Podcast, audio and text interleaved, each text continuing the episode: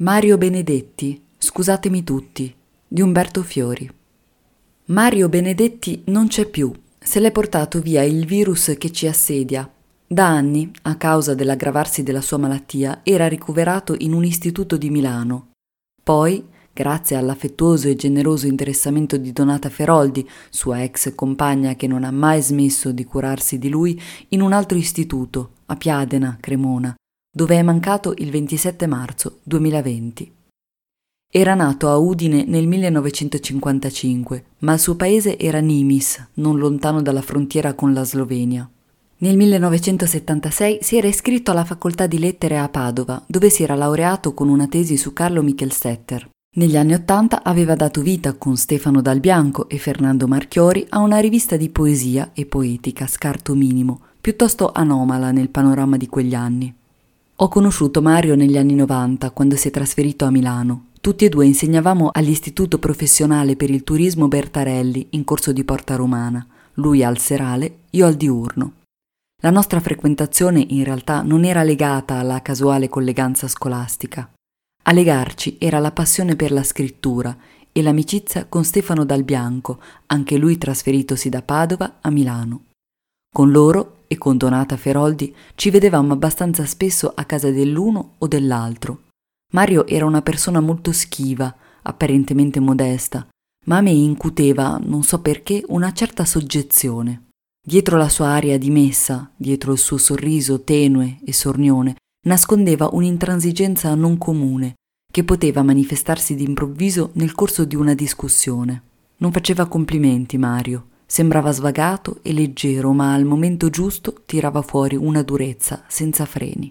Stare vicini a Mario, scrive Dal Bianco nel suo intervento introduttivo al volume Tutte le poesie, Garzanti, 2017 uscito per la cura di Antonio Riccardi, era sentire un'energia che veniva da chissà dove, fredda e compressa, e mista di intransigenza, di autentica cattiveria e totale apertura a qualunque possibilità di vita, a qualunque possibilità di pensiero, a qualunque tenerezza e in sostanza del tutto indifesa nel suo puntare all'eccesso di sé.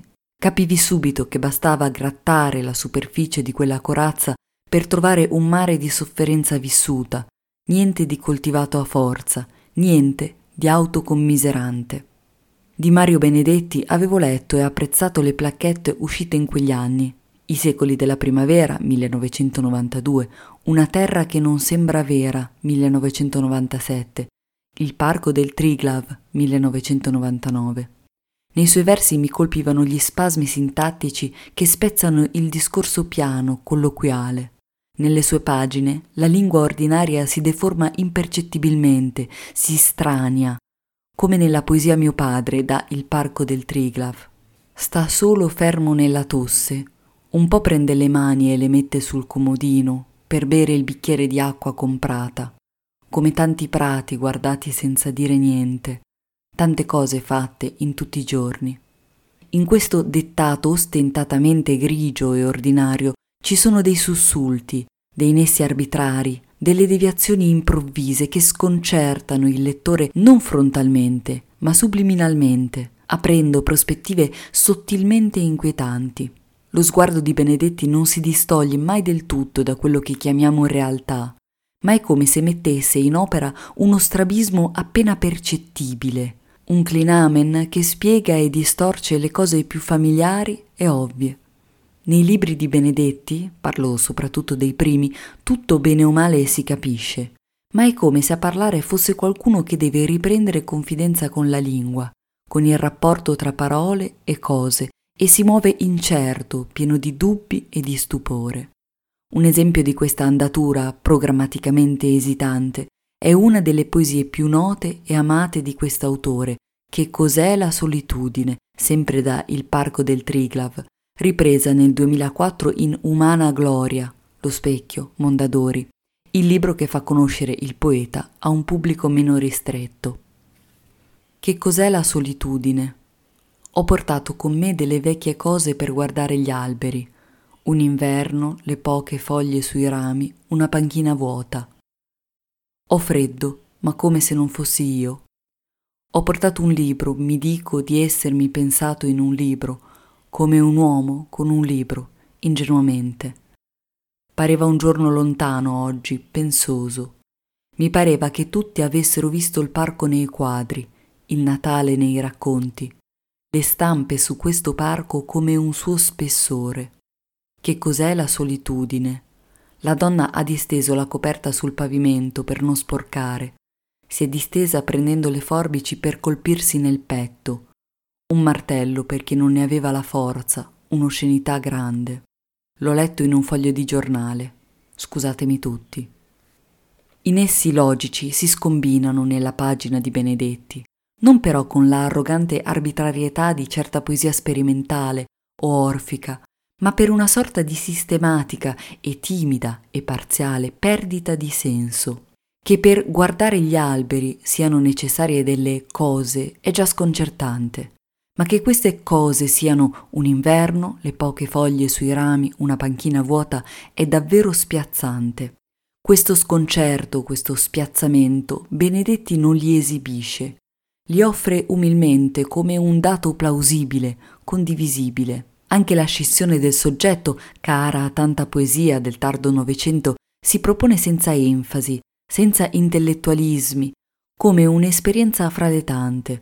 Ho freddo, ma come se non fossi io. La condizione privilegiata del poeta, la sua speciale sensibilità, sono sottoposte a un implacabile understatement. Ho portato un libro, mi dico di essermi portato in un libro, come un uomo con un libro, ingenuamente. Quello che rende memorabile questo testo comunque è il passaggio del tutto inaspettato, sconnesso, dal morbido flusso elegiaco dell'inizio alla sterzata finale, alla scena terribile, un'oscenità grande, della donna che si uccide. Che l'episodio venga riportato a distanza, in forma di banale notizia di cronaca nera, letta casualmente su un giornale, non fa che intensificarne l'impatto. A questo si aggiunge la sorpresa, davvero lancinante, di quello scusatemi tutti, che proprio per la sua arbitrarietà, per l'assenza di mediazioni e spiegazioni, si incide nella testa di chi legge. Benedetti, scrive Antonio Riccardi nella prefazione a tutte le poesie, già ricordata, ha messo in gioco la sua vita e la sua scrittura in un unicum inscindibile.